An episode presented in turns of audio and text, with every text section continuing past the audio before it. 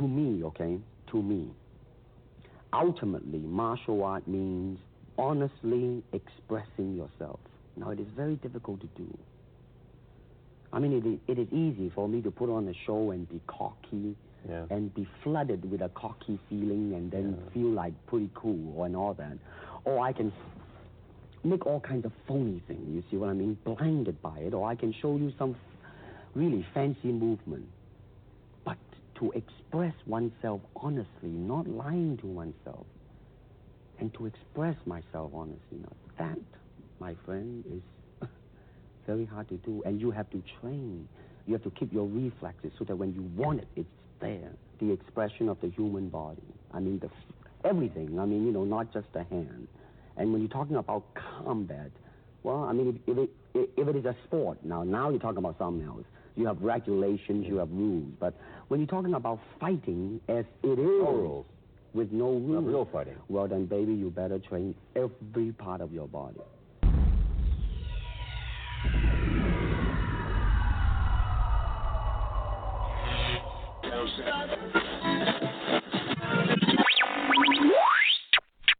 I'm not surprised, mother.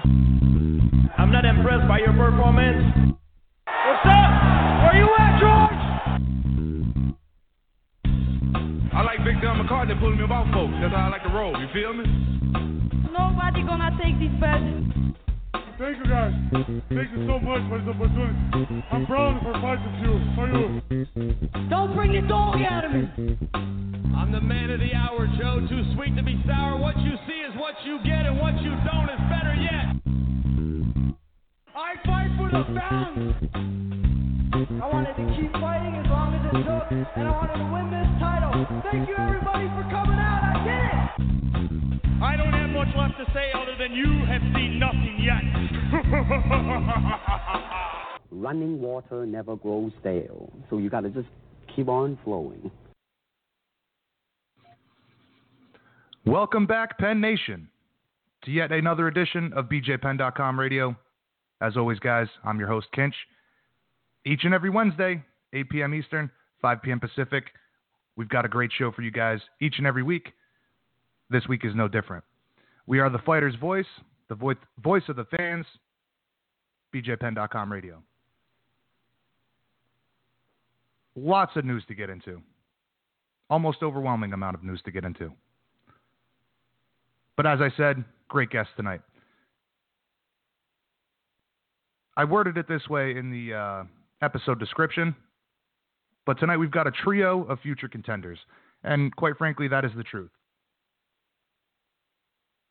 Coming up first, first interview of tonight. As I've said, guys, in previous weeks, we've transitioned to uh, pre recorded interviews. So we don't have to mess around with time frames or anything like that. As soon as I get done with the news, we'll be jumping into this first interview with Volkan Ozdemir. I know some of you might not be familiar with Volkan, but Swiss fighter, training in the States now,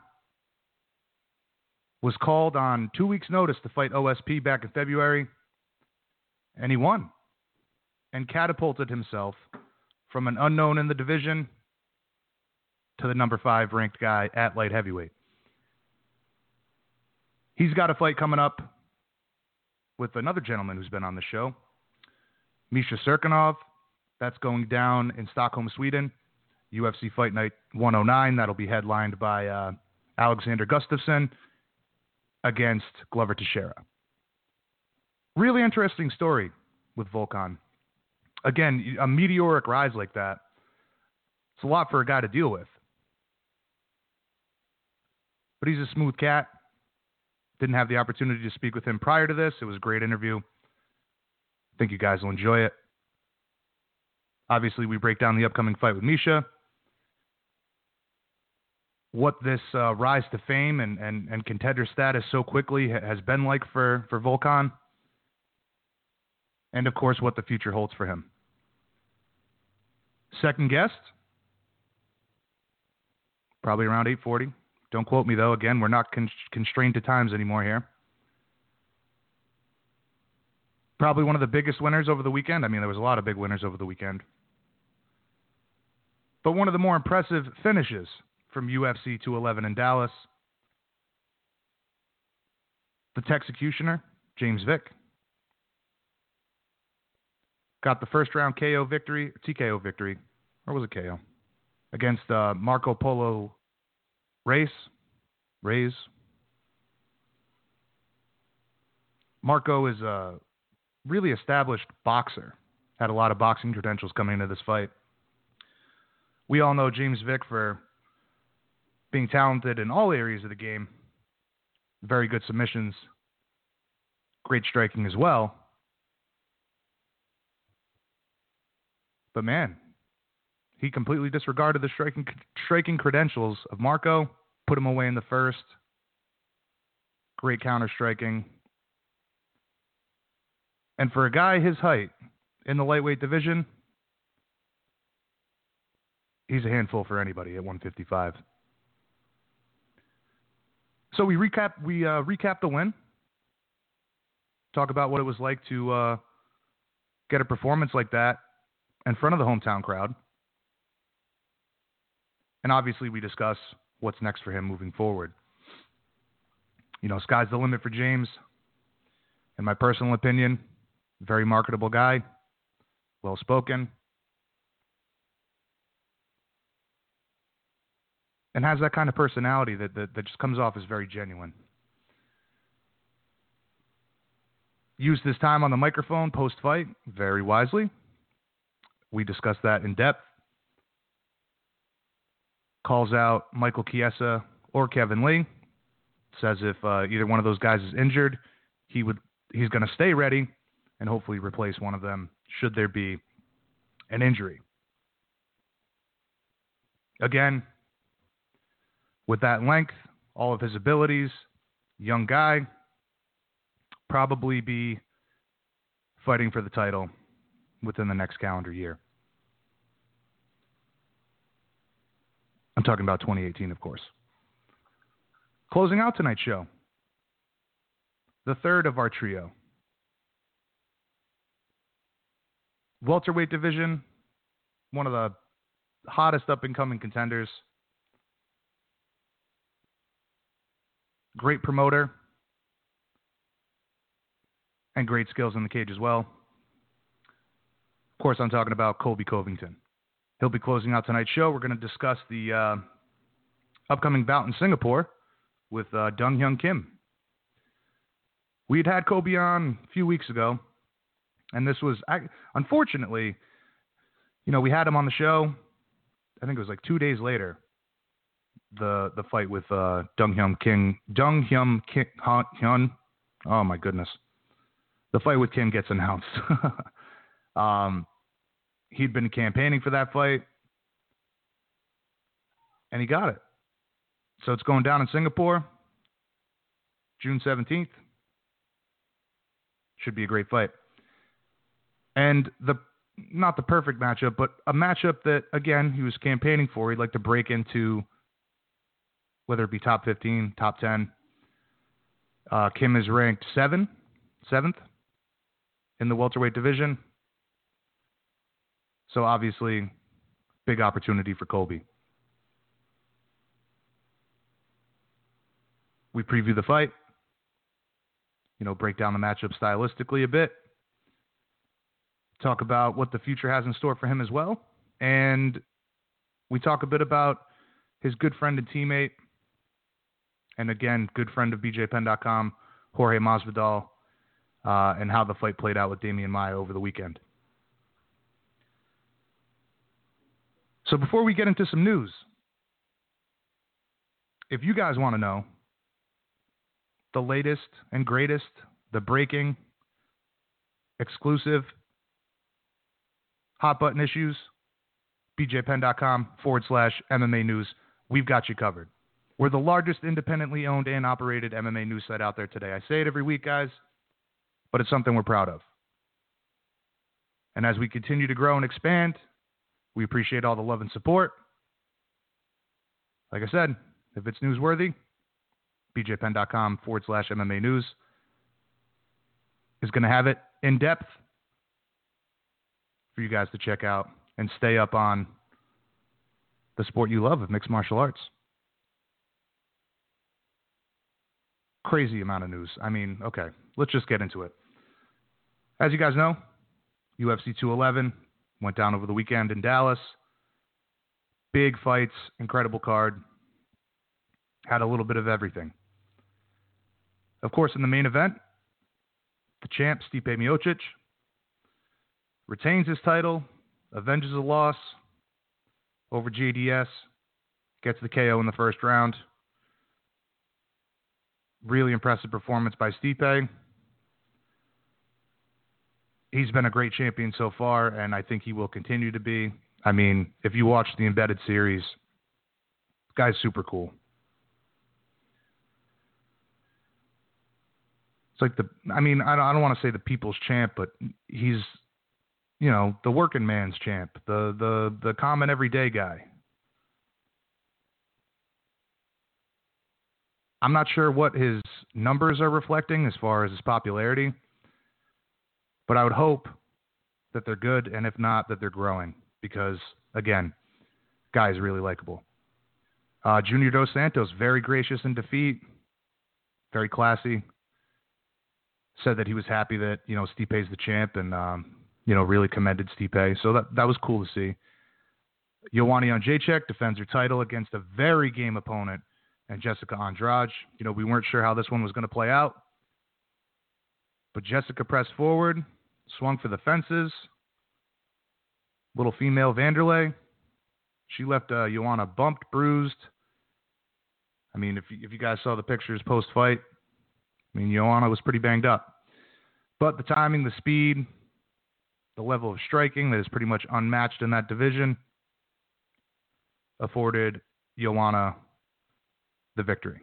I believe her next title fight, she will have the opportunity to tie Ronda's record of title defenses for a female in the UFC. And the way she's been looking, I mean, there's a reason they're calling her Joanna Champion. I mean, at this point, she could probably legally change her name, and it wouldn't wouldn't screw her over. I mean, uh, she's tore through the majority of the contenders so far. There's only really a few left that she hasn't faced. And on a side note, speaking of this, was it this past weekend in Dallas? I believe it was. Yeah, it definitely was. the, the camera was on Holly Holm. Uh, motorcycles. The camera was on Holly Holm. I can't remember who the third fighter was. But then Rose Namajunas is sitting there, expressionless, like stone cold stare of death into that camera. Kind of, kind of creepy. Also very funny. I mean, what the MMA community did with that image afterwards is awesome. So, uh, just a side note there. Our good friend, as I said, Jorge Masvidal falls short on the uh, judges' scorecards against Maia. Jorge seemed to have him hurt a couple times on the feet there. Defended against the incredibly high level of grappling of Maia. Uh, in my opinion, Jorge's stock goes up, in, you know, in my book, uh, without question. And Maia has undoubtedly earned that title shot. So obviously that's going to be on the horizon. A matchup between between the uh, champ Tyron Woodley and Demian Maia. As all of that continues to progress and unfold, bjpenn.com forward slash MMA news will have you covered on all the latest and greatest. Frankie Edgar absolutely dominated Yair, Yair Rodriguez, uh, pummeling Yair on the ground, which uh, led to the eventual doctor stoppage. Yair's eye was swelled up like a balloon. I mean, I'm trying to think of a hematoma that we've seen like that in recent years. The only one that would come to mind to me would be like Mark Hominick, uh, or maybe uh, Marcus Davis uh, when he fought Nate Diaz. Uh, but nonetheless, tough fight for Yair. But if we know anything about these guys, typically when you have your first loss in the big promotion, you learn a lot. And I have no doubt that he'll come back even better. Uh, but as far as Frankie Edgar goes, now he's in a kind of a tricky situation he's always been a contender in whatever division he's been in, whether it be lightweight or featherweight. But now with the fight of interim champ Max Holloway and the champion Jose Aldo, that fight looming, you know, Frankie's already fought Aldo twice. Been really tough for guys to get a third fight with the champion that they've already lost twice to. But if Holloway gets it done, that's a great matchup. And not to say that Frankie against uh, Aldo again wouldn't be a great matchup. It's just we haven't seen that happen too many times in this sport. You know, if if, if you lose twice to a champ, it's very difficult to get that third shot.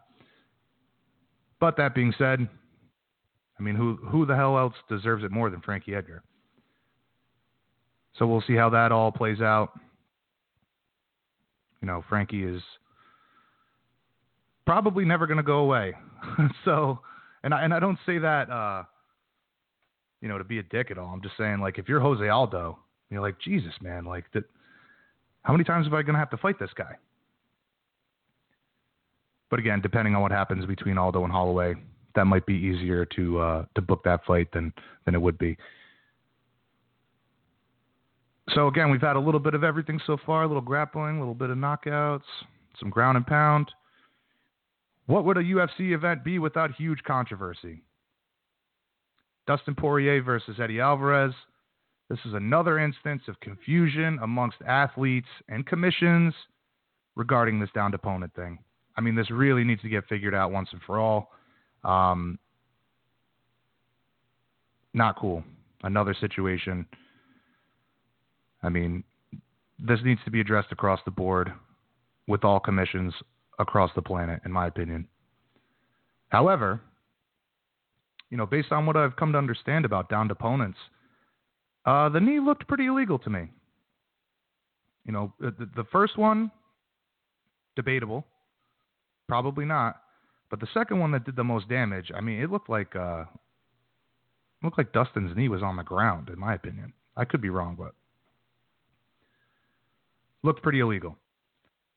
Now Poirier saying he's uncertain of a rematch uh, at this time, and as he has a concussion, which really sucks. Um, but hopefully he gets healthy soon. We can see uh, Poirier versus Alvarez part two, and hopefully there's no illegal blows landed and no controversy uh, for that fight. Summer kickoff press conference that was full of drama. Trash talk, awkward moments. Uh, DC and Jones almost got into a fight in the back before they even came on stage. DC threw a water bottle at him. Of course, they traded plenty of barbs back and forth. DC making fun of his drug use.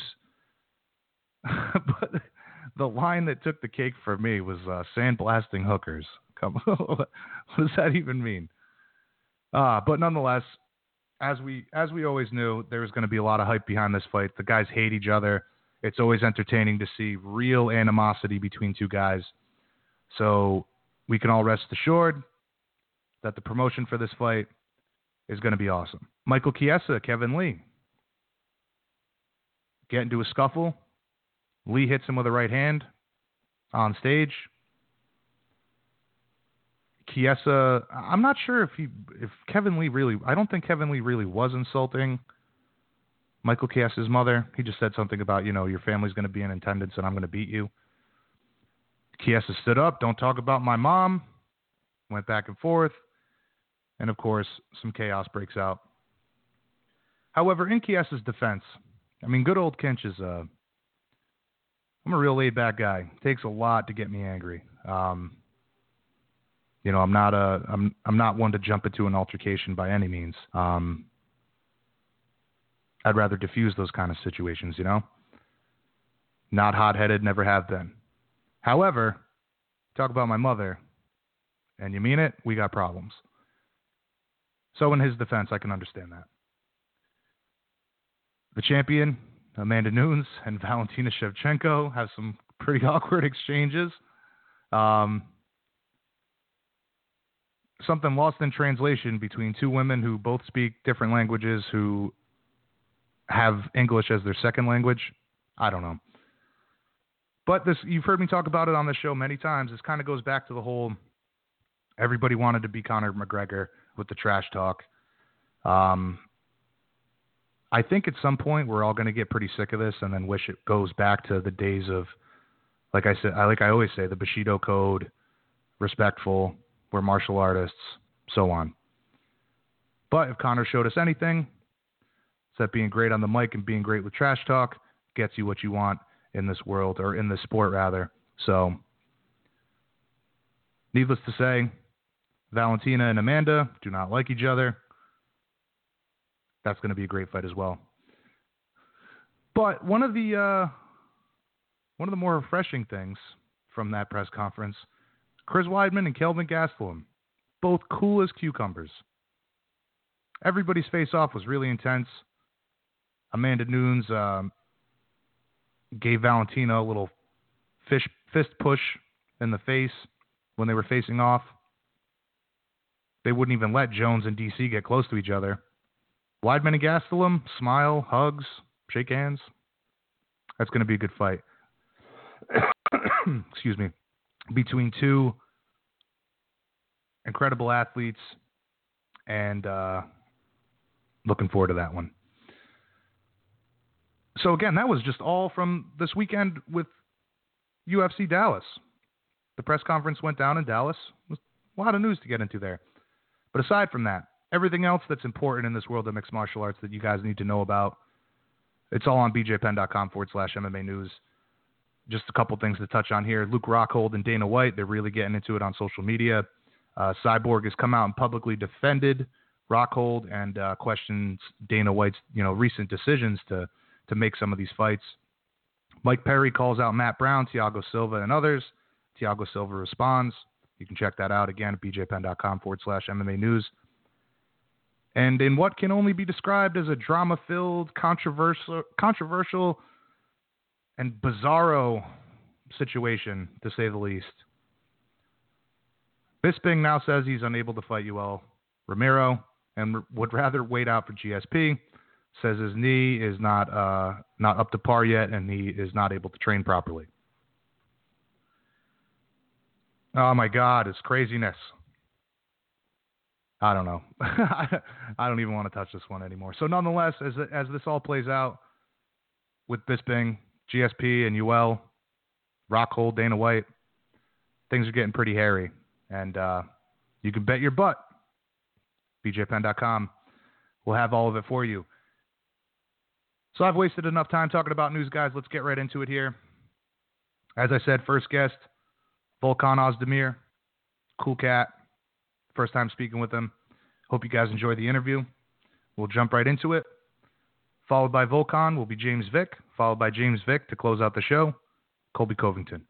BJPenn.com radio. I'm your boy Kinch. Let's jump right into it. All right, Penn Nation. We are now joined by one of the gentlemen featured at UFC Fight Night 109 in Stockholm, Sweden. Number five light heavyweight in the world. Of course, I'm talking about none other than Volkan Ozdemir. Volkan, what's going on, man?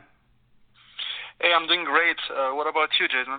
Oh, I can't complain. It's finally starting to get warm up here in uh, northern New England, or southern New England, rather. And, uh, you know, big transition from going, you know, 40 degrees last week to 70, 80 now. So, nonetheless, it's getting a little hot. But for a guy like yourself down in Florida, I'd imagine it's very hot down there. Yeah, and I'm about and about to leave uh, for Sweden, like the cold.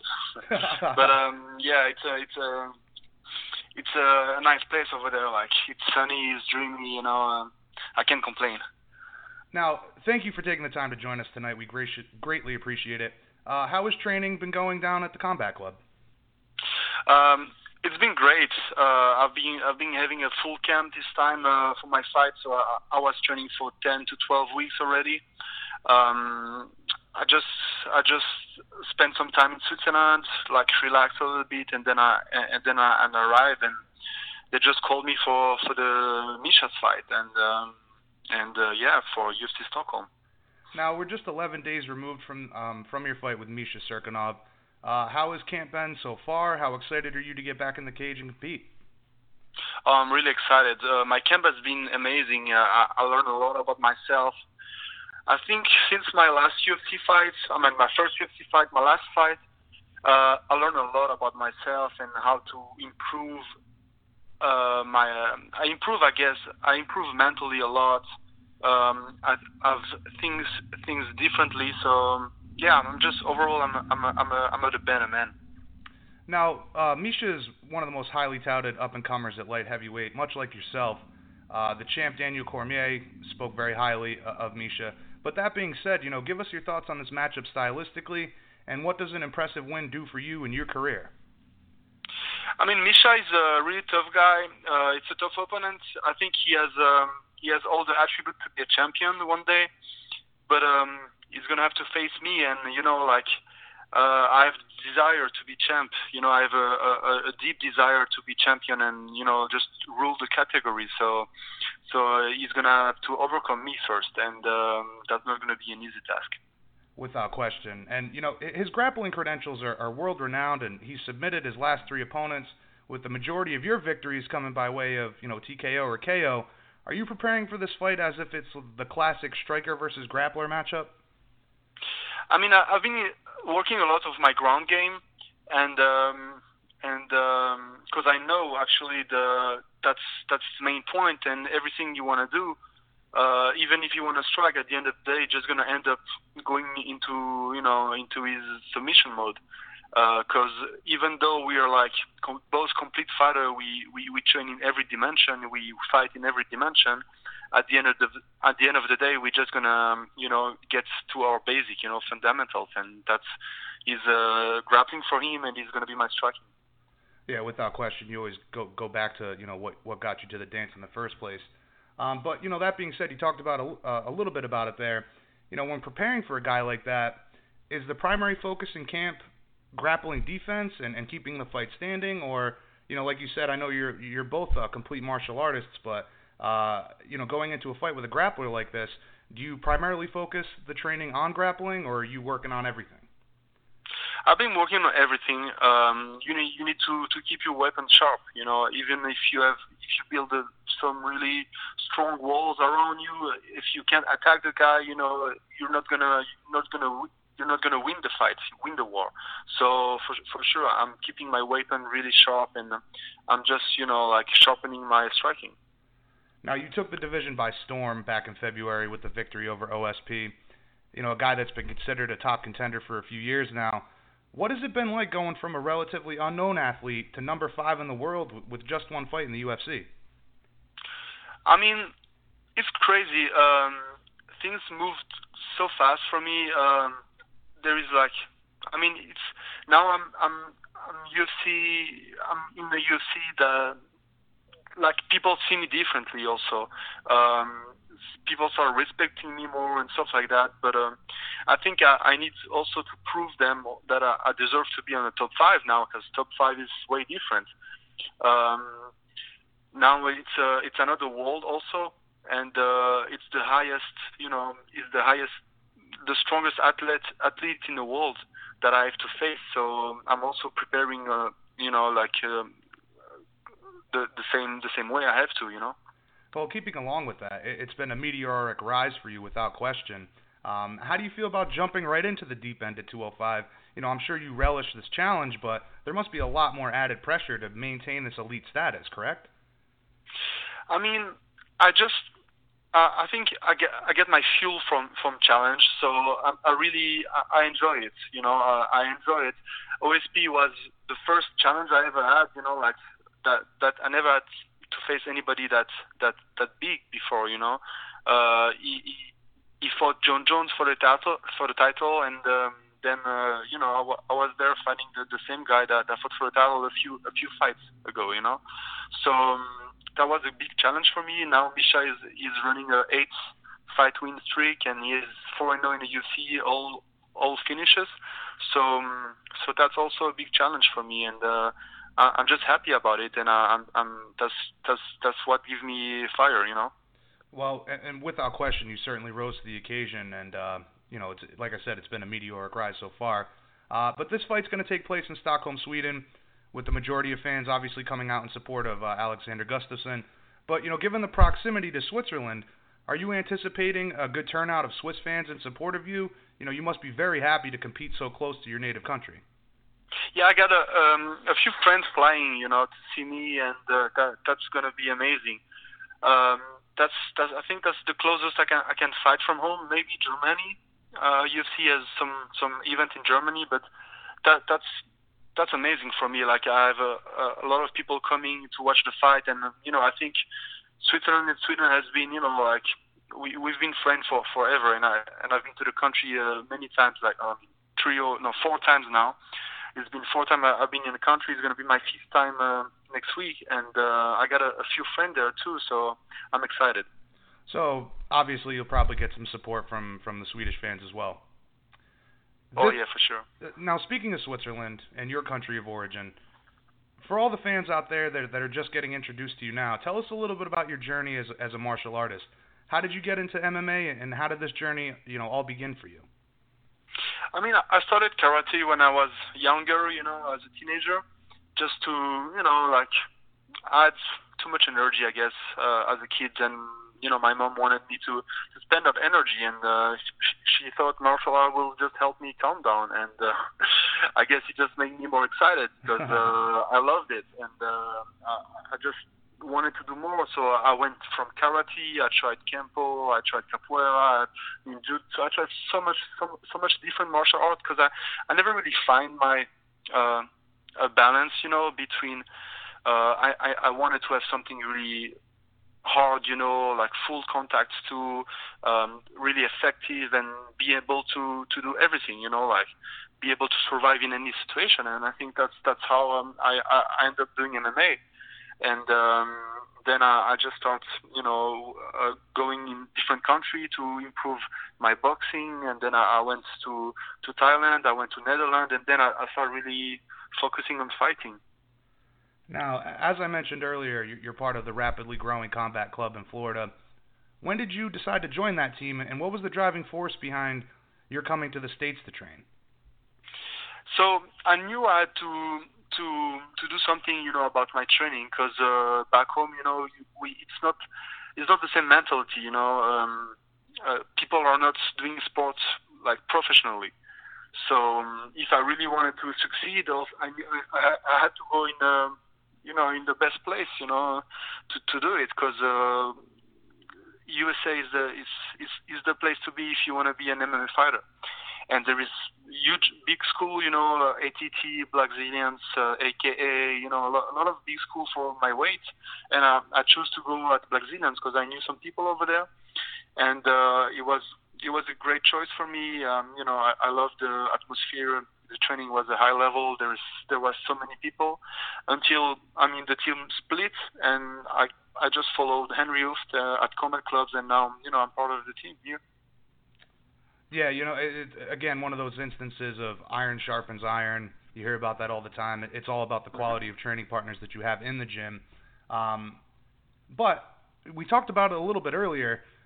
Transitioning from Switzerland to to Florida, that, I mean, that's a drastic difference in climate and culture from Switzerland. How has it been adjusting to that? So, the in the beginning, I wasn't really going out. I was just at the gym, my house or the gym, and that's it. Uh, I was really focused, uh, focused on my on my training and stuff like that, and also I didn't have the you know the opportunity to go out. And um, step by step, I started you know living the life here. Uh, as I knew I had, I wanted to stay here, um, to move in, and um, definitely and um, that's how I, I, you know, I started getting adjusted to everything, you know, and uh, it's it's it's really different, and uh, the the country is great. I mean, like, um, I mean, you can do wha- whatever you you want. You can be what whoever you can be with hard work, you know, and uh, that's that's what also makes that country great. Definitely, land of opportunity for sure. Uh, so it sounds like you've taken up permanent residency in Florida. I mean, I got my my um, my work visa for now, and um, and uh, I'm, I just got uh, engaged, so we'll see we'll see how life will bring me. But uh, for sure, as long as my career will will will go on, I'll be I'll be in USA for uh, to you know to perform. Okay. Speaking of your career, getting back to that and what the future has in store for you, does a big win, a big win in Sweden, does that put you in mix for title contention in your opinion? How many more wins do you think you need to be considered for a shot at the belt? Uh, I think after that fight, um, it's probably going to be a title shot. I mean, you know, a fight to decide who's going to be for the for the for the um, going for the you know for the belt and uh, to fight the champion. So it I guess it all depends um, the winner on Gustafsson and Glover, and I guess Shogun is waiting right now, and Manuwa. So Yeah. I guess we need to see who is who is going to end up victorious next week after that fight, and see also what Dana White um, has planned after you know Jon Jones and Cormier, and uh, hopefully I'll be I'll be there within two fights or one fight for sure. Okay, now speaking of DC and Jon Jones, give us your thought on the returns of Jones, the return of Jones. Who do you pick in that fight, and do you think John Jones deserves an immediate title shot? You know, coming off of a suspension. I mean, thing is like he didn't really. He, he had to leave, right? He, he didn't lose the belt, so for me, of course, uh, he he has to be the he has to be fighting for the belt. He he should not be you know climbing the ranks and stuff like that because he, he never left. He, he left as a as a champ, you know. Whatever happened, you know, in his personal life and stuff like that, he left as a champ. So of course, there he has to you know set up his beef with Cormier first, and then we can you know the division has to wait. And um, and what do I think about that? You know, like I hope he, he put his life straight because um, Cormier is no joke. Cormier, you know, even though he's 38 years old, uh, he's been, you know, winning and winning, you know, right now. And um, he's fresh of a good win against AJ. And uh, yeah, I mean, it's to be interesting. How do you feel you match up with a guy like Jon Jones or a Daniel Cormier? I mean, you know what? I think everything is about growing. Um, so I give me one year. I have that's you know in my mind. In my mind, I have one year to be to feeling 100% like ready for to fight any of them. So for me, it's like I think the, the beginning of my new career right now. Since I'm signed with the UFC, a lot of things change in my mind, and uh, I'm tra- training really differently. And um, I'm putting that extra work like all the time and stuff like that. So, so I'm ready to face anybody, and uh, I'm gonna just sharpen my tools. You know, getting my my ground game to you know uh, a really really really good high level, my wrestling to a high level, and I'm gonna sharp, sharpening my my my striking too, and then I'm gonna be able to face anybody.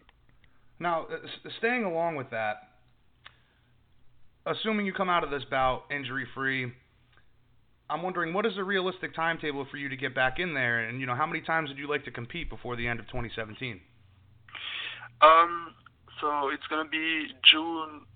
I guess one more time before the year, but I want to give some time off because that's exactly what I want to do right now. I want to improve because I got a new mind, mindset, a new mentality, and uh, now I want to get some time to improve a little bit, and then uh, the next time I'll be fighting, I'll, I'll be totally, totally different.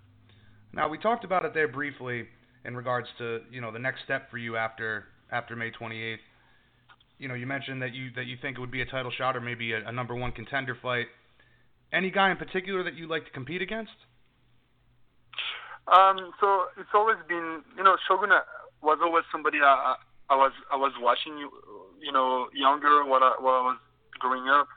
So Shogun will be an, an amazing opportunity, you know, because uh, you know I grew up watching Pride and and uh, it's just gonna be a dream come true, you know. Like I, I never been a fan of anybody, but um, being able to fight somebody you've been watching all the time, that's that's just crazy. Yeah, without well, first of all, it'd be a great matchup, and, and without a doubt, he is a he is a living legend, and, and would be an amazing opportunity for you. Um, that being said, you know we talked about it there before. You went from relatively unknown to number five in the world. Assuming you get the win on May 28th, maybe you get the number one contender spot. I mean, as far as a, a journey and, and how crazy this has all been, how quickly it's moved forward, kind of a very inspirational story. You know, a guy coming from another country, moving to the states, all of a sudden fighting for a title shot. You know, uh, the UFC title within a year. Give us your thoughts on what it would mean for you to be able to do this in such a quick time, and I mean that's got to be almost record breaking. you know what I, what I, what I, I realized a little bit because even today I was watching a, an interview about um, a French fighter, you know, that that was competing for the UFC back in the day, and uh, sometimes I read people online and stuff like that, and they all say, oh, um, they don't like these people, they don't like that guy, you know, they give him a, a, a tough opponent and stuff like that at their first UFC fight and this and that. I mean, like, what do you expect? Are you in the game to be the best or, or, or what? So I mean, like, if you if you want to have safe fight, don't don't even go to UFC. If you want to have easy fight, just stay somewhere else. You know, like fight locally. You know, and um, for me, it's all about challenge. You know, if if like the, my first fight, they proposed me OSP, and that that was it. You know, I, I said yes right away. Uh, two weeks notice, and that's it. I, I don't need to think about it. So that's that was amazing for me. Uh, you know, I moved I moved in USA to to be able to to accomplish something in my career in, in my life. So, you know, they give me an opportunity, I have to grab it. So then I have to give my 100% to to make it the best out of it. And now, you know, everything is coming quickly. I, I got into the top five.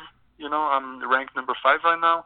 They proposed me Misha, who's you know four fight uh, win streak in the UFC, and hopefully after that, you know, it's gonna be you know something my life is gonna will change after that fight. I know that for sure because I'm working hard towards that goal. Well, it dramatically changed. I mean, just within a few months' time already. Um, and like I said, it would be an incredible story for for someone to uh, be able to come in and take a division like by storm in such a short period of time. But you know, get, getting back to the fight on May 28th with Misha, how do you visualize this fight playing out, and, and how do you think your hand gets raised at the end of the night?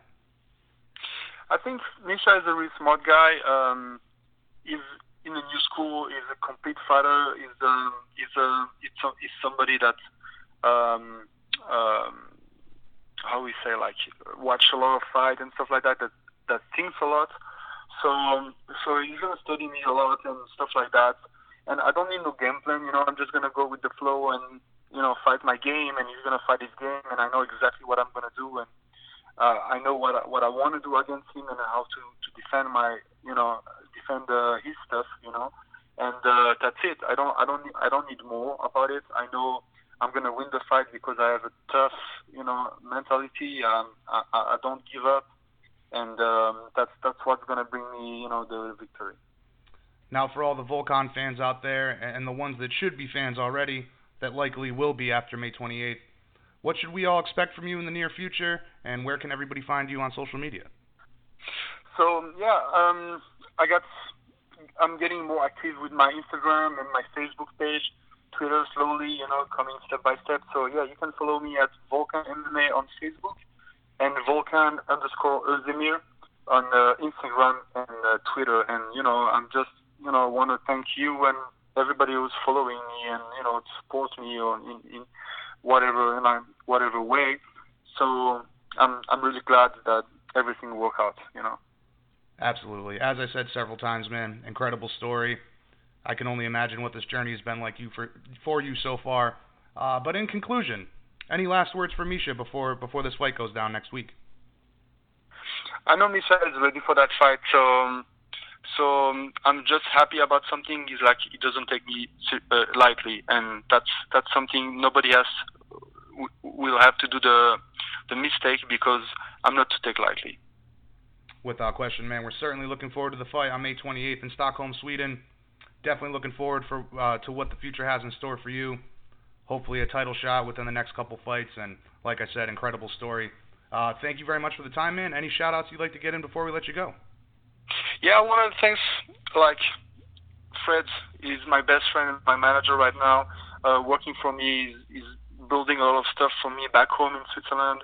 Um, I got um, Cal and Matt, you know, that's helping me also with all the the stuff in America and, and um, all the decisions and, and stuff like that.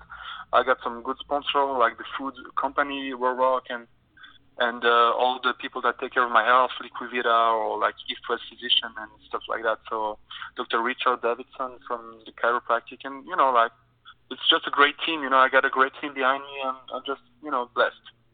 Absolutely, and big thank you to the to the guys from Combat Club for setting up this setting up this interview.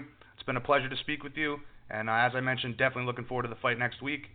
Hope to hear from you again soon, and maybe we can catch up after the big win. Yes, for sure. Thank you so much. All right, my friend. You have a good day.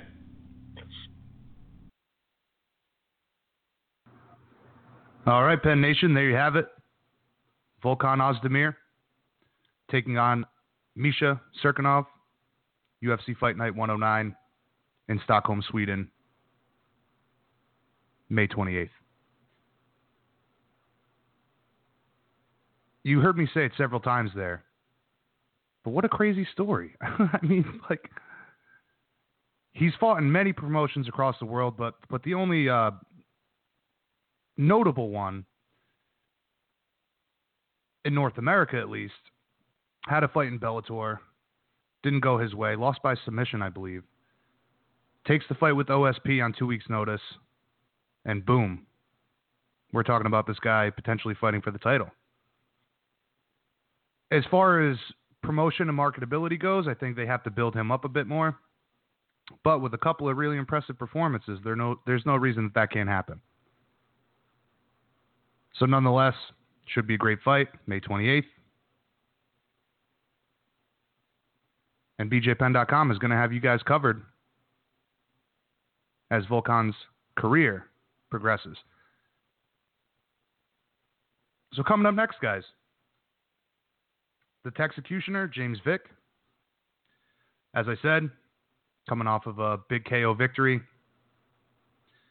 Didn't get a bonus, which kind of sucks. I mean, I guess you give Stipe one. Was there a submission? I can't remember if there was any submissions.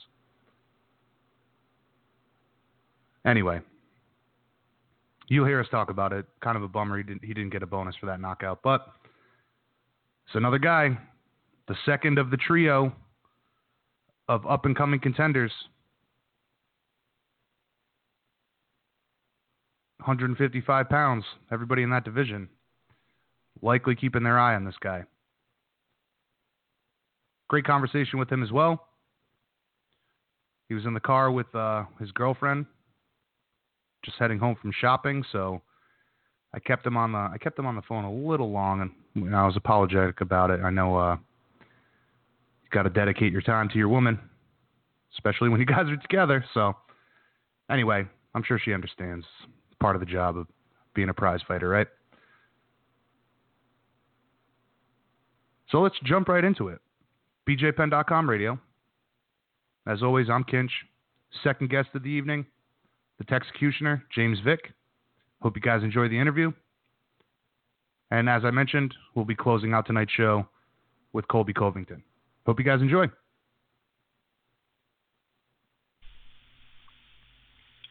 All right, Penn Nation, we are now joined by one of the big winners from UFC 211 this weekend.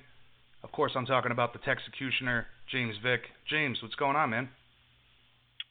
Nothing, just chilling. Been enjoying the last couple of days. Just back at home with all my people. I can only imagine, my friend. Uh, thanks as always for taking the time to speak with us. Congrats on a really impressive win on Saturday. Uh, pretty much flawless performance. How happy were were you with you know how everything played out on fight night? I'm very happy. Uh, uh, ran, got the win easy, no damage. Just um, this is the best best I've ever felt after after a fight. Where you know after training camp as well, where I've you know you have a lot of injuries throughout the camps. Always, no one's ever 100 percent, but I was as close as I've been in years to being 100 percent. I was you know I was still had some things going on, but it was um the best. You know, I'm actually you know healthy right now. I'm actually about to go to the, go to boxing practice in a minute.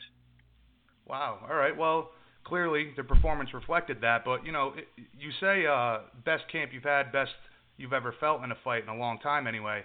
Um, the, how was the weight cut, man? You know, when I watched the live weigh-ins, I felt like you looked like a maybe a little extra drawn out. I was there any issues with the weight cut?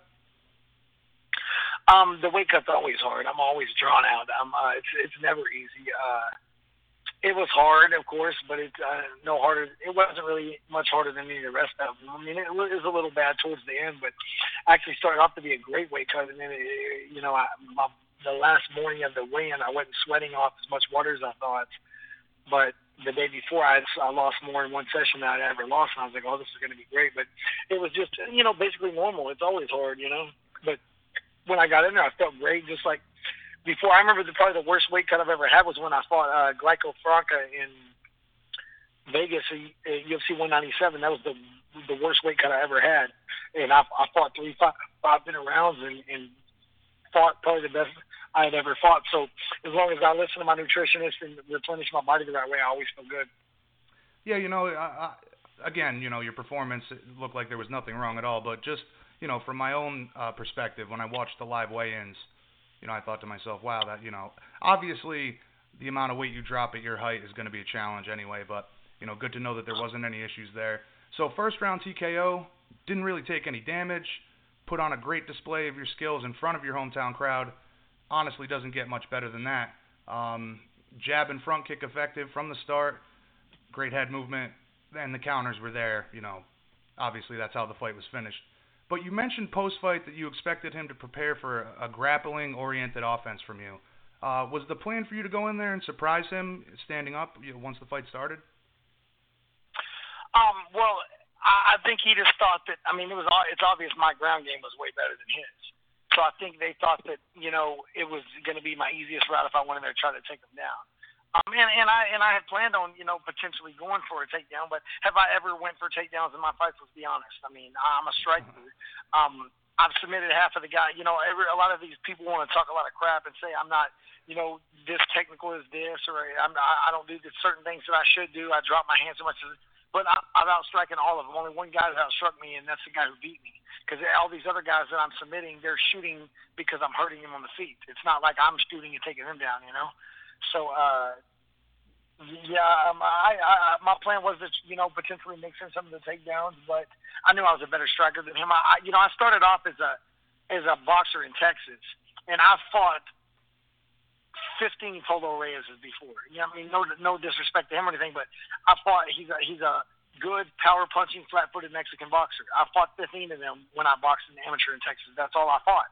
So I've seen his style many times, and I've always moved really good against them, and I've never, I've never, I've never lost to that style of fighter.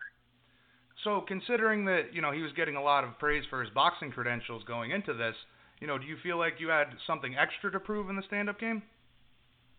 Um, no, I just, I mean, I just knew I was a better boxer. Like if we we, we did a boxing match, I would win that too. I just knew I was a better, I'm a better fighter everywhere, I, and I knew that.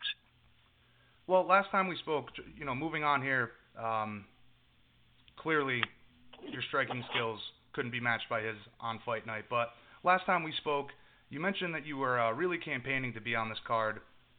Clearly got the fight in Dallas. That being said, what was the crowd like, and how were the fans leading up to fight night and after the win? It was amazing, amazing. A dream come true. Uh, when I remember when I when I knocked him out and the ref stepped in, I just turned around and I put my hands up and I just heard my all the people screaming. It was just just a rush. I just soaked it up and enjoyed it. It was just I felt never felt so alive in my life, and it was just the great, the, by far the greatest victory I've had as far as the celebration in the cage after and just it, it's been great. The response and you know all my people here in Dallas Fort Worth has just been amazing. Now, uh, speaking of the performance and you know crowd reaction, uh, I didn't get a chance to check, but did you did you get a post fight bonus? no, I did not, unfortunately. Okay, all right. Um, uh, yeah, it was kind of ridiculous. I didn't get that bonus. Once again, I'm not. I mean, I don't understand. In my mind, I should have, I should have be a hundred thousand dollars richer in the last two fights. I because I I should have got it when I beat able to. I hit him with a flying knee to a fish, uh, submission finish. Um, I should have, you know, but you know it, it is what it is. Uh, I'm not worried. I have um me and Dana White are having. I'm actually going flying to the fighter conference this weekend. And uh, I'm to get a meeting with Dana White, and everything's good, and, and everything's good to go. I have no complaints. He said he's to take care of me, and everything's good. Yeah, well, good to hear that. You know, considering that it sucks when a guy with a great finish, like you've had in your past, you know, couple of fights, yeah. do, doesn't receive uh, that post-fight bonus. But hopefully that all that all gets worked out. Um, last time we, all right. So speaking on, you know, on how things went after the finish, um, you really used your time on the microphone wisely, in my opinion. you know, you made it clear that you want the UFC to give you a push and that you're ready to take the next step with your career. Also, drop some names, which I'll get to in a moment here. But in regards to getting a push from the promotion, you know, what do you think has held them back from doing that? And you know, you're exciting to watch. You're well spoken, have an organic personality. What is it going to take, in your opinion, to get the push from the UFC? Well, I think um, that that is what, what I think that did just give me the push. To be honest with you, um, I, I think a lot of it has been inactivity. You know, I can't you know blame anyone but myself for the for you know I've been injured a lot, so I've been inactive. That was my eighth fight in four years. But at the same time, I've had four fights all within the last year. So I have fought four times in one year.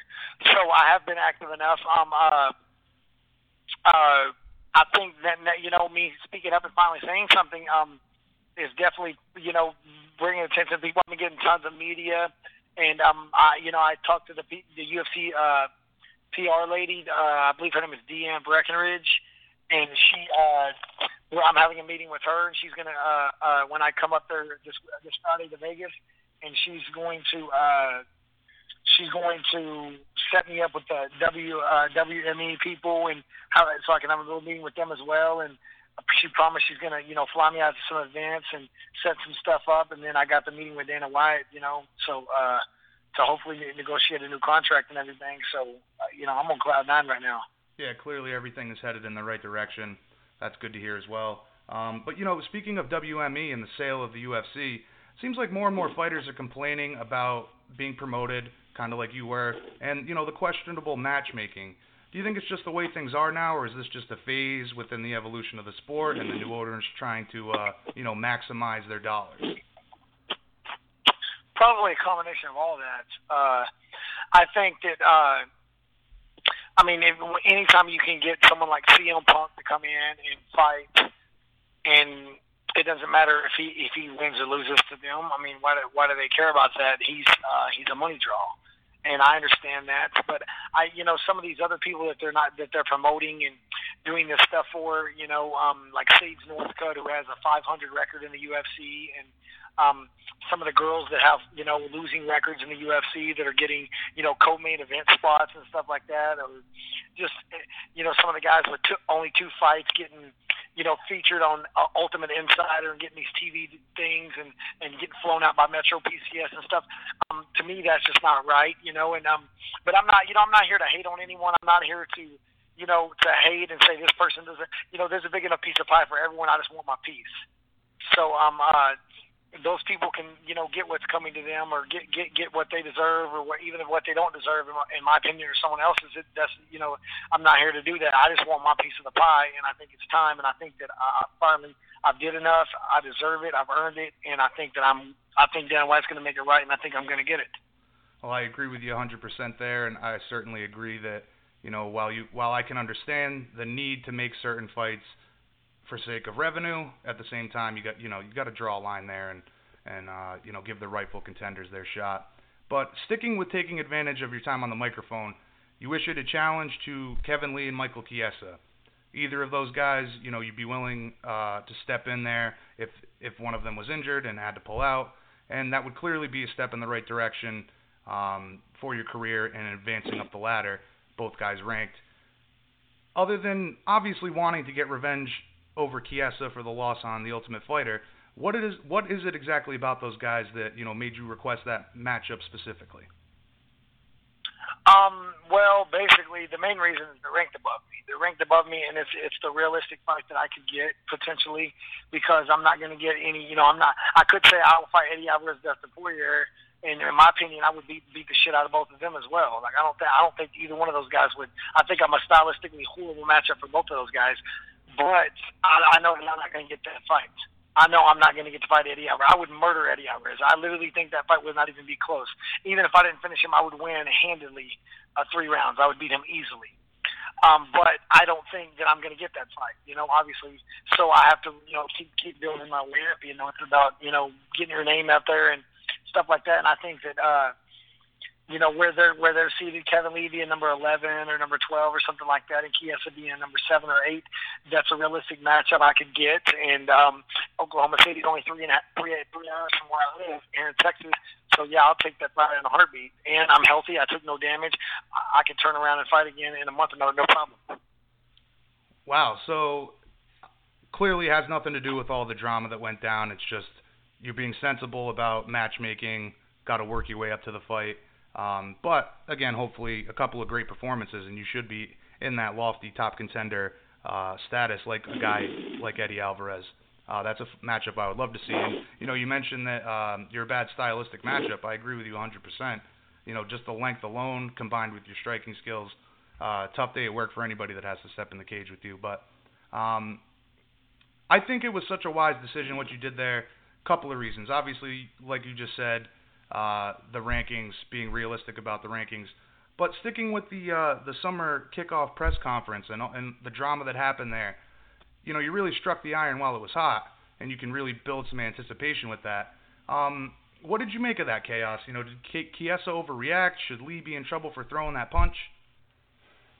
You know what? I haven't even seen the press conference. I haven't watched the whole thing. I watched it because it was it was the day I weighed in. It was right before my weigh-in. So normally I watch everything. I keep up with everything. I just haven't had time to do it since after since the fights. And, but normally I'm always on top of that stuff. But I did see the highlights of it. I'm not sure that uh, I heard that it was you know from what I understood it was a misunderstanding where Chiesa thought that Kevin Lee said something inappropriate about his mom, and, Ke- and Kevin Lee claims he didn't or something, and it was a misunderstanding. I don't know, but I mean, if you if someone walks up on you, I guess you got every right to swing on them if they're trying to get up close. So I mean, I'm not you know hating on Kevin Lee for for you know swinging on somebody trying to run up on him. You know. True, true. It was just crazy to see a punch actually get thrown and landed. You know, a lot of the times staff can get in between them. Maybe there's a shove or something, but um, again I, I I can't say who's right or wrong in that situation, but you definitely struck the iron while it was hot. Um, perfect timing for that call out, whether it just be you know happenstance. But um, you know, get, getting it, it, it, was random. It was the the call out was completely random. It really had nothing to do pertaining to that. That's just it's just good. That's a hot subject of them two getting into it with each other. Because I was already I've been planning to call these out for a month now. I've been planning this out for maybe maybe longer since that fight was announced. I've been planning on like I visualized get me getting a quick win and no damage and getting to step in and fight that fight. Now, so so getting back to you know your personality and marketing, with the rise of McGregor, you know to his stardom, it seems like everybody's trying to replicate that trash talking style of hyping up a fight. Um, but if it's not well planned or you know if there's not real animosity, I feel like most fans dismiss it quickly. They see right through it. You know, as I mentioned, you come off as a genuine, likable guy. That being said, you know, do you feel some pressure to maybe talk smack to lobby for the fights you want going forward? Because honestly, it was refreshing to hear a guy with a good old-fashioned, respectful call out after a fight. Yeah, um, you know, I don't feel pressure, but here's the thing: anytime, like, you can call someone out respectfully, and but unless they're like, uh, because uh, I, it was funny after the fight when I was walking back, I saw Kevin Lee coming through the crowd, like talking shit or something or saying something. I couldn't hear him through all the people or whatever, but I didn't call him out in a bad way or anything like that, but obviously he took it as a sign of disrespect. Um, uh, not that I care, to be honest with you, because I don't. But um, uh, uh, basically, when you if you call out, if I said, hey, you know, I want to fight, um, uh, like an old veteran, you know, or whatever, it would be an honor to fight you. If I said, oh, hey, I want to fight Gilbert Melendez, it would be an honor to fight you you know, the, the veterans don't get really offended. But if you even say someone else's name and say, "Hey, I'd love to fight Kevin Lee," or "I'd love to fight," Kid, the, the younger guys coming up, they still they get offended by it regardless and take it as a threat, and they usually start talking trash. So it's not like really if you start talking trash back against them, it's it's fake animosity. They created it because they took it personal. You trying to call them out. Basically, I'm trying to call them out because they're ranked above me. I don't have a problem with them. You know, actually, me and Chiesa are, are good friends you know, we lived together for three months in Ultimate Fighter, but I do want a rematch, and so that's why I've continued to call him out. But you know, I think a lot of the young guys they're they're going to take it as as as a threat and, and and get defensive anyway. Yeah, misunderstanding of a competitive nature and a competitive sport uh, only makes sense to me. But you know, speaking of McGregor and the state of mixed martial arts, the situation at 155 with the with the title picture. Who's the rightful number one contender in your opinion? Should there be an interim title if Conor doesn't defend this belt and, and takes the fight with Mayweather. Where do you stand on the landscape at 155? I mean, you can't blame McGregor. I mean, I, I can't blame him. I mean, who wouldn't do that? And any all of these people that are hating on him, you know, they can't say that they wouldn't do the same thing because if they did, they're lying. Um, uh, but uh, I guess Tony Ferguson, you know, I mean, Tony Ferguson's won what eight or nine fights in a row. I mean, you can't say he's he's not the one, number one contender, and I mean Khabib, Khabib as well. But Khabib, you know, he he messed it up for himself. Um, so he probably has to wait one or two fights to get back in there. I mean, I think Khabib was going to win that fight. I think Tony Ferguson was, was in for a long night. But um, obviously, I think Khabib. I mean, I'm right now. I would say you may have to go with Tony Ferguson and maybe maybe against Barboza again in a rematch or something. I mean, that's that's what makes the best sense as far as for a number one contender fight. If you know, since Khabib, you know, pulled out, he's going to have to go and probably win another one before then. So that makes sense to me, probably. Yeah, and unfortunately, you know, with the unreliability of Khabib with the injuries. You know, it's it's such a repeat uh, offense there, and so it's tough to put him in a main event with the potential of the fight falling through. Um, but you know, speaking of the rankings, you get a fight with say Chiesa, Kevin Lee. You get into the rankings there, top 15. Realistically, in your opinion, you know, how many big performances would you have to get under your belt to, you know, get up there to that contender spot of, you know, third, second, or, or, or first? I, I mean, I think I can. I think I can win three, three, three more fights and potentially be fighting for a world title, three to four. I mean, uh, depending on the, who I get to fight, just you know how they're ranked or whatever. But I mean, I think I match up well with all those guys from one through top fifteen. I mean, look what I just did to Abel Trujillo. I mean, Abel Trujillo dropped Tony Ferguson. He took him down three times. You know, uh, Khabib Khabib dominated Abel Trujillo, but he didn't finish him. I mean, I murdered Abel Trujillo. He took he, he landed five punches on me the whole fight and I took him down, and then I and kneed him in the face, dr- dropped him in the first round. You know, I mean, I think I match up stylistically with uh, tons of guys. Eddie Alvarez, that's where all these guys I think I could beat. And I, I think I just need the opportunity. You know, yeah, I lost. You know, I lost the fight. Like I said, Beneil was ranked number five or six, and Beneil was legit winning the fight against Barboza, and just kept going for unnecessary takedowns and got caught. He was. I mean, he wasn't like landslide winning, but he was. In my opinion, he was clearly winning that fight. And um, um, Barboza's looking at you know number three in the world or something, basically potentially fighting for number for for for the interim belt next fight or something maybe. So I mean, I I, I just in my opinion, you know, like I said with the Beneil fight, I got caught. Um, uh, I got caught and. It's happened to several people. Michael Bisping's been knocked out multiple times and comes back and becomes a world champion. You know, so I think my skill set is high enough. I can fight any of these guys, and I'm ready to fight any of them. And I don't think any of them are just jumping in the door to fight a six foot three lightweight who can do everything. Yeah, no, that's what I mean. I mean, as far as stylistic matchup, you are a nightmare for all these guys. Uh, but yeah, they want basically the, the, the all these top contenders. That's why I respect Beneil Dariush. I have lots of respect for him, not just because he beat me, but because he fought me. And and then he turned around and he fought Rashid uh, Magomedov, who also could beat fit half the top ten as well. I, I believe, and so you know, um, and Beneil's the only guy in the top ten that's willing to fight guys outside outside of it, you know, because these other guys they don't want. I mean, I understand, you know, you've earned your right to fight top contender, you earned your right to fight top contender, but what the hell do you think a seven and one record in the UFC is? My record is. I was talking about this in my interviews after the fight. My record is my UFC record is as good as Chiesa's and Kevin Lee's. They're like Kevin Lee's like seven and two or something like that, or eight and two, and Chiesa's like seven and two or eight and two. So they have they have maybe one more win than me, and they have enough. They have more losses than I do. You know, so it's not like they're and they will both only beat uh, one ranked guy. You know, um, uh, Kevin Lee just beat the number twelve ranked guy. Before that, he, he didn't. You know, he didn't beat. Um, uh, he didn't beat a bunch, a bunch of three or four top fifteen guys. You know, so uh, their their their careers aren't that much far ahead of mine like they act like they are. So, so that being said, man, you clearly, from the looks of it, came out of this fight unscathed quick turnaround, hopefully get back in there, stay injury free for the rest of the year. How many more times would you like to fight this year, and do you think you could potentially break into that uh, top 10, top 5 before the end of 2017? Um, well, I uh, I would like to fight two more times. Okay. And my goal is to be be ranked, you know, at least number eight by the end of the year. So maybe get, you know, a top, you know, a guy, you know, went to the top 15 and then turn around, beat him, and then beat another guy and and get there. Um, uh, if I if you know, obviously, I'm not wishing Kevin Lee or Chiesa injuries. I, I don't wish injuries on anyone. I've had too many to be hating on people like that.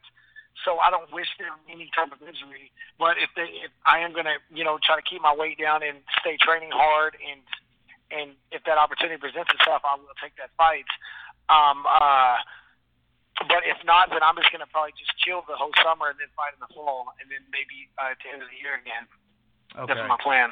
Okay, so you're going to stay ready for Chiesa Lee, potentially replacing somebody there, and uh, shooting for a fall, and hopefully before year's end as well. Uh, definitely reasonable. You know, I was wondering if you were going to try to pack three in there, but wise choice to just get in two more fights this year. Uh, the Chiesa and Lee fight, you know, that that doesn't take take place till June 25th. Assuming a winner, you know, comes out of that fight free, let's assume there's like you said, a couple month turnaround. Is there any particular venue you're looking at, you know, for late summer, or uh, you know, you mentioned you wanted to fight in Oklahoma City if that's a possibility, but uh, you know, is there any particular venue that you like to be a part of? Um. You know, if the UFC comes back to Texas and and uh, in like September or you know, like they did last year, they fought in where was it, Hidalgo, I believe if they fight, you know, sometime sometimes they go to San Antonio. They've been, you know, uh, if they come there, yeah, I would love to get on the card. I would love to fight at home. Um, uh, that'd be three fights in one year in Texas. That would be really living the dream right there. So, uh, if if they could do that, it it, it would be great. Um, if not, we'll see. I'll see what's available. I have no interest in fighting out of the country though. I don't I don't want to get screwed on any more taxes and have to do any of that. So I, I want to fight in the United States. Okay, now if you get the Chiesa or, or Lee uh, matchup, that obviously that that's the one that you're that you're really gunning for. Hopefully in the fall, as you said. But I'd imagine if the UFC offers you any other fight with a guy who's currently ranked, you're going to take it without hesitation. Yeah, hundred percent. I mean, there's a, there's a couple guys I would rather not fight, like Al Iaquinta, you know, just because we're friends. You know, um, we live together in the Ultimate Fighter house. I would rather wait to fight him until we're both closer to the number one spot, you know. So if I got offered that fight, I really wouldn't want to fight him, to be honest. You know, and he, you know, I, he feels the same way. Like really, I, I really the only reason why I want to fight Chiesa is because we've already fought and he beat me. Like I mean, I'm friends with Michael Chiesa as well, you know, and I don't, you know, I don't. I mean, I'm not one of those guys that say I'll never fight these people because I we're friends. We don't train together though, so let's be real. But I'm not just gonna. uh I don't want to just fight them for the number 15 ranked spot. You know what I'm saying? If I if I can, you know, if I can fight, if I had to fight them for the number four or five ranked spot, absolutely. But if it's not, you know, if it's not up there higher, then it's not. You know, I really there's just other options. I think, you know. Yeah, without question, and it's all about what's on the line, what's at stake, where where the a win would put you. Uh, you know, whether or not you're going to take a fight with a training partner or a friend, completely understandable. Uh, listen, James, you've been more than uh, generous with your time tonight. Greatly appreciate it. Uh, I guess in conclusion, man, we're looking at fall for the next fight. What can all the Texecutioner fans expect from you in the next fight going forward in 2017? And will we see you challenge for a title in 2018? Um, that's the plan. Yeah, yes, sir. That's that's been my plan all along. Um, I have a goal board that I wrote out two years ago that I was going to fight for the title in 2018, and I posted that. So if anybody thinks I'm lying about that, I posted that a couple years ago. They can go back and check my old social media post, my old Facebook uh, uh, fan page post where I did post that, and that is my goal 2018. And um, uh, I, I'm optimistic. Uh, I, what they can expect is I'm going to progress. I'm going to get better. I train harder than everyone, and I will be better the next time they see me. And um, I'm going to win. You know, so just you can expect that my my next fight for sure. Well, like I said, man, organic personality, super cool guy, awesome fighting style, very exciting for the fans. Hopefully you get that push. Hopefully we see a matchup in the fall with a ranked guy, uh, and and you get that push that you know, is, is a long time overdue in my opinion. Uh, but like you said, injuries, whatever. But clearly, we look forward to the next fight. Look forward to speaking with you again soon. Any shout outs you'd like to get in before we let you go? Um, just you know, just a, uh, my management, KO Reps, um, my manager Oren Hodak, um, my team, Team Lloyd Irvin, and um, my beautiful girlfriend who's who's over here sitting next to me when, um, as I'm saying that, and um, uh, Toyota of Irving and Gamma Labs for sponsoring me for this fight, and That's it. Everyone just follow me on social media, Instagram, Facebook, and Twitter. They're all James Vick MMA. All right, my friend. Again, we certainly look forward to the next outing. You progressing up the ladder, and uh, we'll talk again soon, my friend. Always a pleasure. You have a good night. Yes, sir. Thank you so much. Later. All right, bud. All right, Penn Nation. That was the executioner, James Vick. If you didn't get a chance to watch the fights over the weekend, that's definitely one of the highlights that I would recommend you guys go check out. We talked about it in depth there. You heard me mention it before. At six foot three, at 155, with that kind of reach and that frame, combined with great submission skills and, and great Muay Thai and you know boxing as well, just great striking in general. such a tough matchup. I mean, we know that a lot of guys cut down to be the bigger guy in the fight. And for his frame to allow him to get to 155 is a feat within itself, but then to perform at a high level on fight night, you know, clearly he's not diminishing his body uh, too drastically uh, to get to that weight. So, looking forward to what's next for him. Like we said, hopefully a ranked guy. And I have a feeling you'll uh, you'll see him in the headlines more and more as time goes on. And uh, like I said, number two of a trio of up and coming contenders in their respective divisions. The next division, the next contender that we have on the show is at 170 pounds, welterweight. Has a fight coming up with the stun gun, Dong Hyun Kim. That's going down in Singapore, June 17th. Colby Covington, one of the many, many talented guys and gals fighting out of American Top Team. As always, great conversation with Colby. I'm sure you guys will enjoy it. But that kid has, uh, you know, all the talent in the world, wrestling background, all those skills, but he is uh, incredibly focused and has very, you know, he expresses a great deal of willpower and confidence. And if it all goes as planned and, and you know keeps coming together for him, he'll make one hell of a champion and one hell of a one hell of a contender in the welterweight division. So again, final guest for the night. Chaos, Colby Covington, BJPenn.com radio. Your host Kinch, as always. We'll jump right into this interview. Hope you guys enjoy. Colby Covington coming up next. All right, Penn Nation. We are now joined by the man they call Chaos, Mr. Colby Covington. Colby, what's going on, man? Not much, man. Just getting ready for uh, training tonight at American Top Team. What's going on with you? Ah, same old. Another uh, wonderful day at BJPenn.com. Uh, thanks as always for taking the time to speak with us, man. How is training camp been going so far? Oh man, it's, it's been going incredible. I can't I can't ask for anything more out of a training camp. I feel the best I've ever felt. I feel very complete and well rounded as a fighter, and I'm ready to show what I'm made of on June 17th. Now, last time we spoke, you didn't have a fight signed yet, but you were eyeing a fight with Dong Hyun Kim and campaigning for a ranked opponent. Uh, just a day or two after that interview, uh, you know, the time you were on the show, the fight was announced for UFC Singapore, like you just said, June 17th. How excited are you for this matchup and the opportunity to finally break, uh, break into the rankings? Uh, I'm very excited. This is uh, what I've been looking for my whole career. You know, I'm always looking for the toughest fight out there, the biggest challenge that I can get I'm not one of those fighters that's looking for an easy road. I want a tough road, and and that's the type of road that I've been looking for. So this is uh, the perfect time, and I, I feel more ready than ever to take this next step.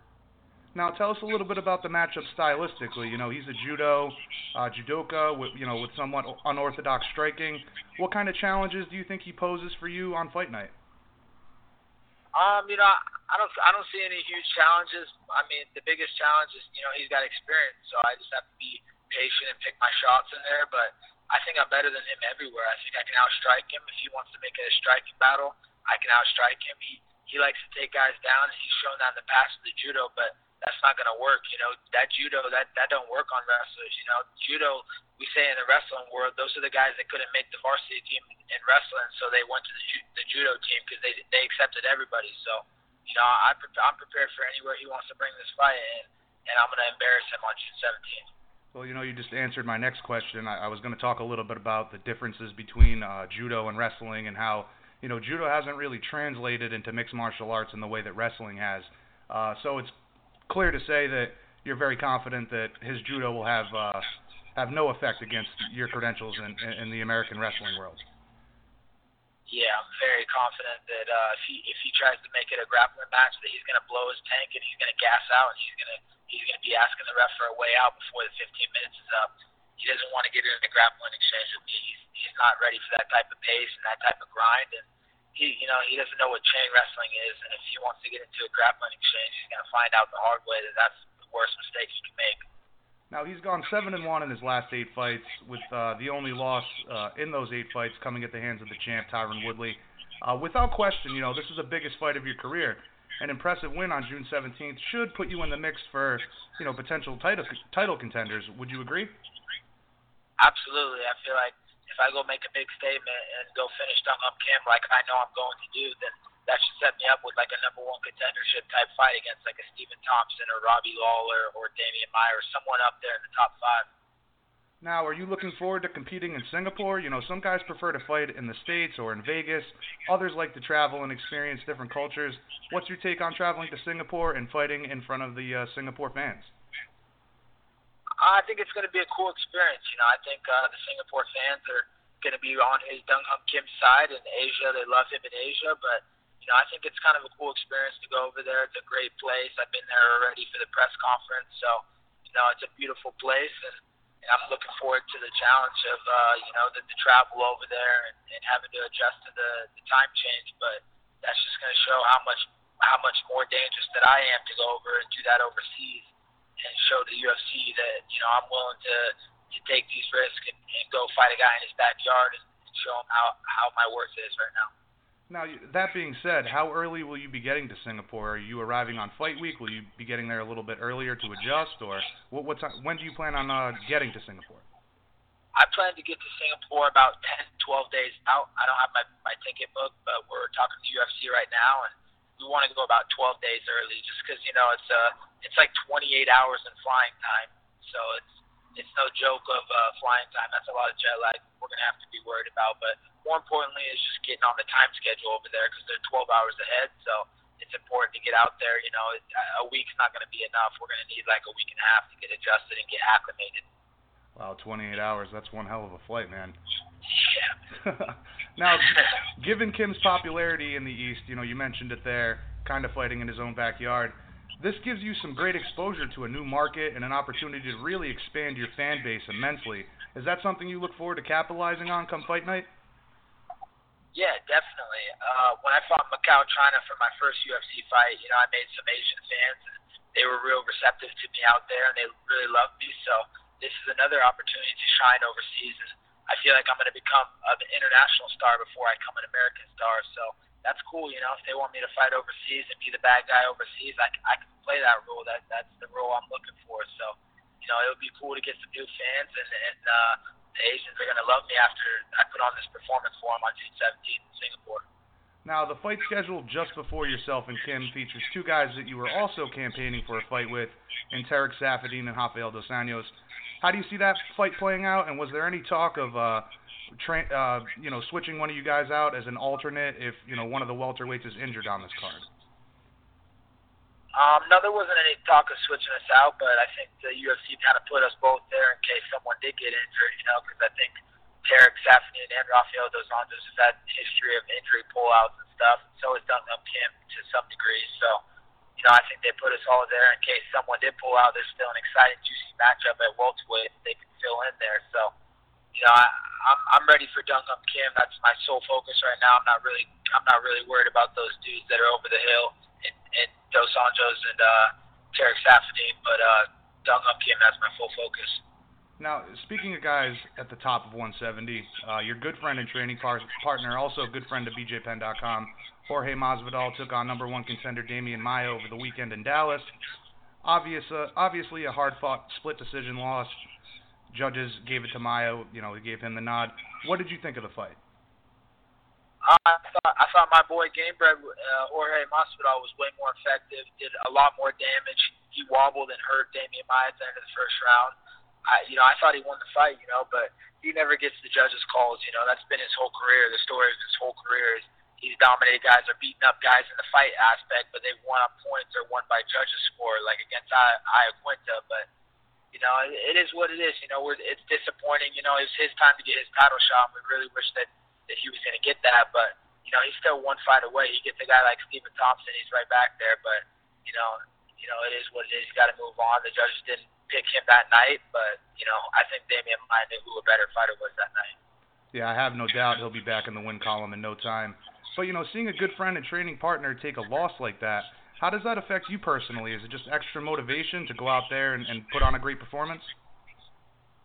Yeah, definitely. It's a lot more motivation for me to put on a good performance, especially because he'll be in my corner for the fight. So, you know, I want to put on a real good performance for him. You know, I know his spirits are a little low right now because you know, that wasn't how he he had planned and envisioned things going, you know, but he made a couple little mistakes in the fight that I'm sure he's he's regretting. And, you know, this is a chance to put us right back up because you know we're a team. We're like a two man team. We've been a two man team since the beginning. So, you know, when one of us wins, we both win. When one of us loses, we both lose.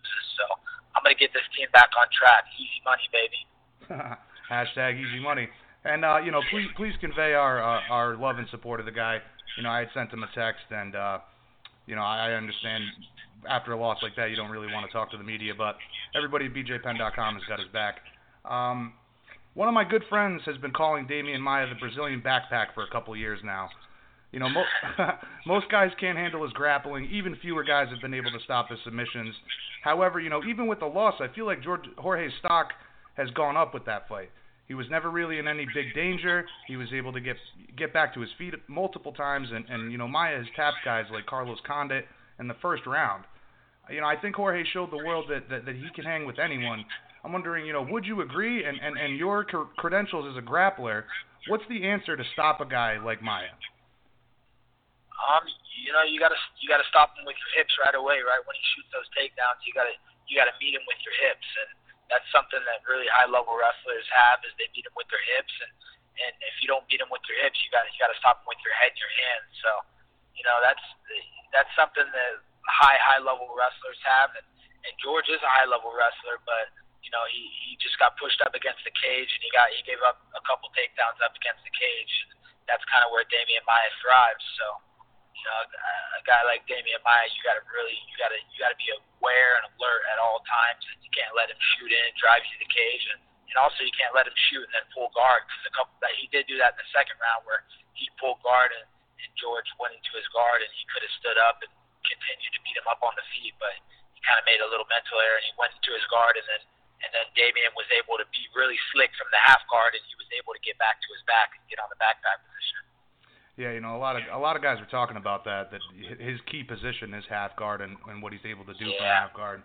Um, yeah, but really you know, get, getting back to you and, and the fight with Dong Hyun Kim, uh, as far as rankings go, as I mentioned, you wanted a guy in the rankings that you could you know propel yourself up to the top. But you know, he's number seven, taking a, taking on a guy in yourself that's unranked. Assuming you beat him, what kind of position do you think you should take in the rankings? Um, I think I should automatically get into the top ten. You know, at the very least ten. You know, that's just that would be the least. You know, if I go out there and finish him, I, I think I should be you know seven or eight. I think I should just take his spot. I've been on the cusp. I've been like number 16 for a couple years since I beat Mike Pyle when he was in the rankings. I think the UFC official report has me at like number 16. So, you know, I'm right on the edge. A lot of these guys in the top 15, they've been ducking me for a while. So I should have just be getting their spot by default. But you know, it is what it is. When I go finish Dong Hyun Kim, I, I better be in the top 10. I would agree. Uh, absolutely top 10, if not take his spot. Uh, but, but, you know, that being said, a lot of guys are hesitant to take on a guy that isn't in the top 15 if they're a ranked fighter, you know, for fear of, of losing that fight, what it does to their own ranking. I mean, at the very least, you kind of give the guy credit for for taking on a fight, very dangerous guy in yourself, and you know, considering that you're not ranked yet, that's a big risk for him.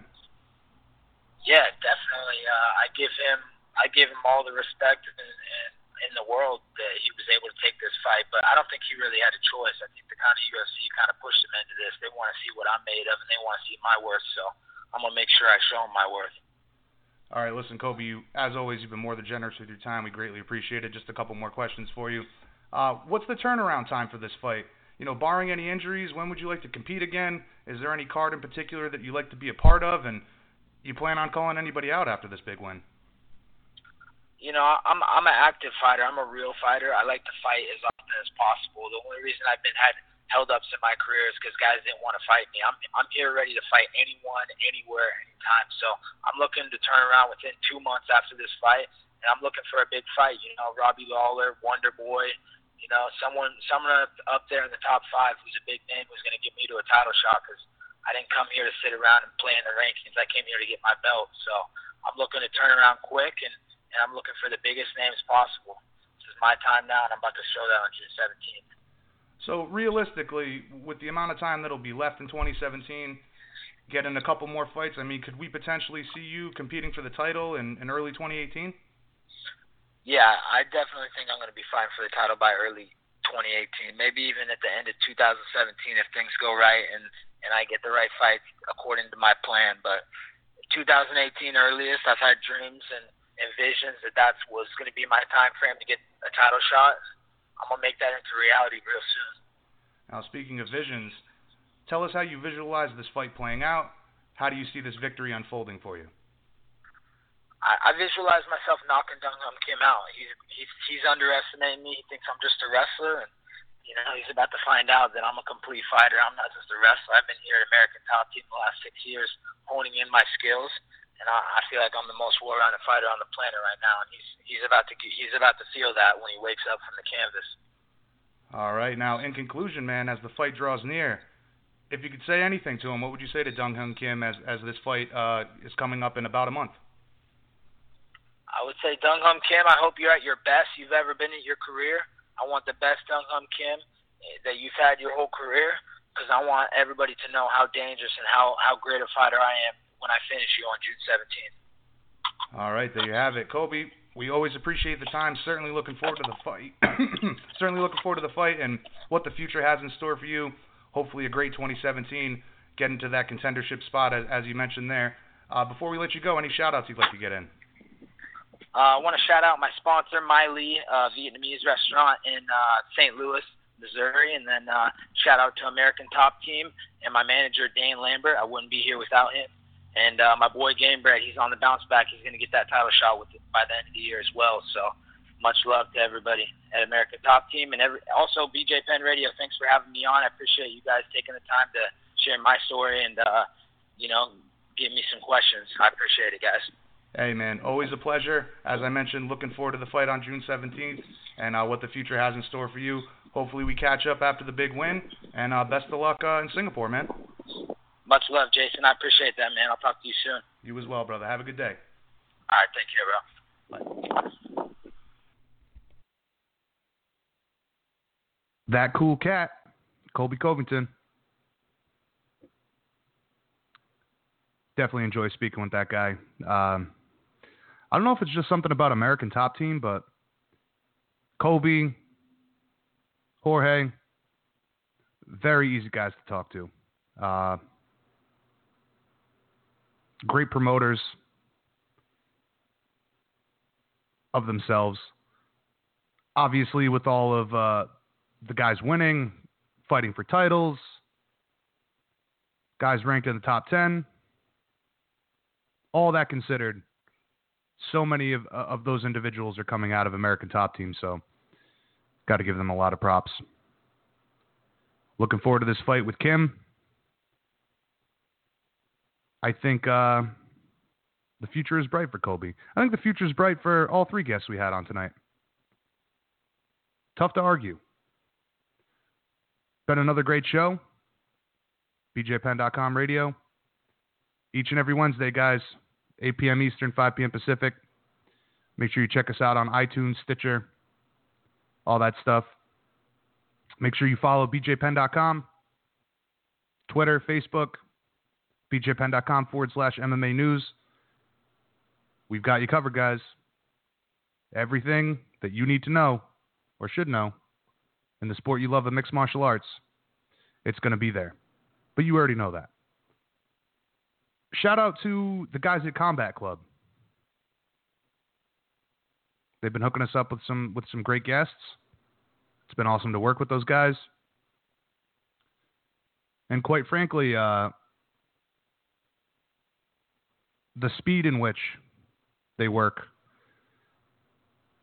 it's pretty cool. Uh, most of the time, when you when you have to deal with PR guys and management and, and so forth, it's not exactly a, a pleasant experience to say the least. But guys at Combat Club, very cool, very professional, and get back to you very quickly. So, thanks to those guys. Thanks to Tom Taylor for setting up uh, the interview with Volkan through the guys at Combat Club. Thanks to James Vick, Volkan, and Colby for all coming on the show tonight. We are the fighter's voice, the voice of the fans. And BJPenn.com is the largest independently and owned oper- uh, independently owned and operated MMA news site out there today. The continued support is greatly appreciated. We love you guys. Till next week. I'm sure we'll have another great show, more great guests, and more awesome stuff to talk about. On behalf of the whole team, I'm Kinch signing off for yet another evening. Make sure you guys tune in next week. We'll see you then. BJPenn.com radio. Peace out.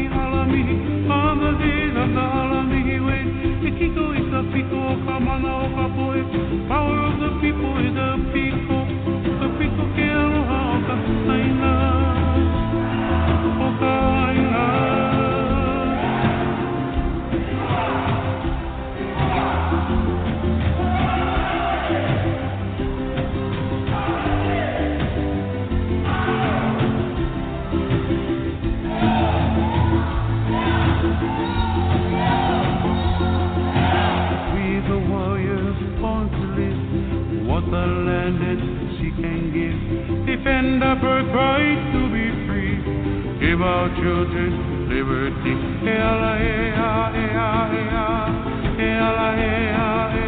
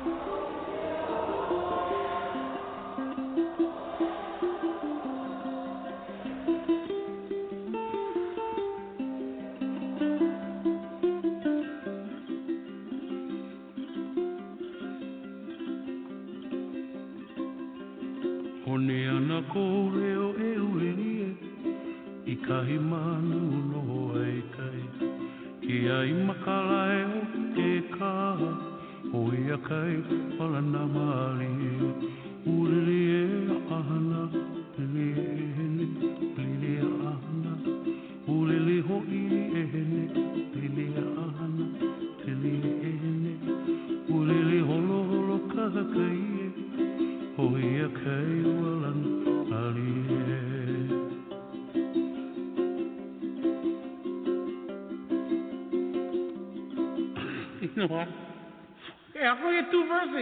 Geico presents eyewitness interviews with inanimate objects. This is Brian Bruno live on the scene of a recent windstorm, here to describe the event, a chest of drawers. There's a storm howling outside, so I thought I'd stay in and watch a rom com. Five minutes into the flick, a tree branch slams through the window. Were you hurt?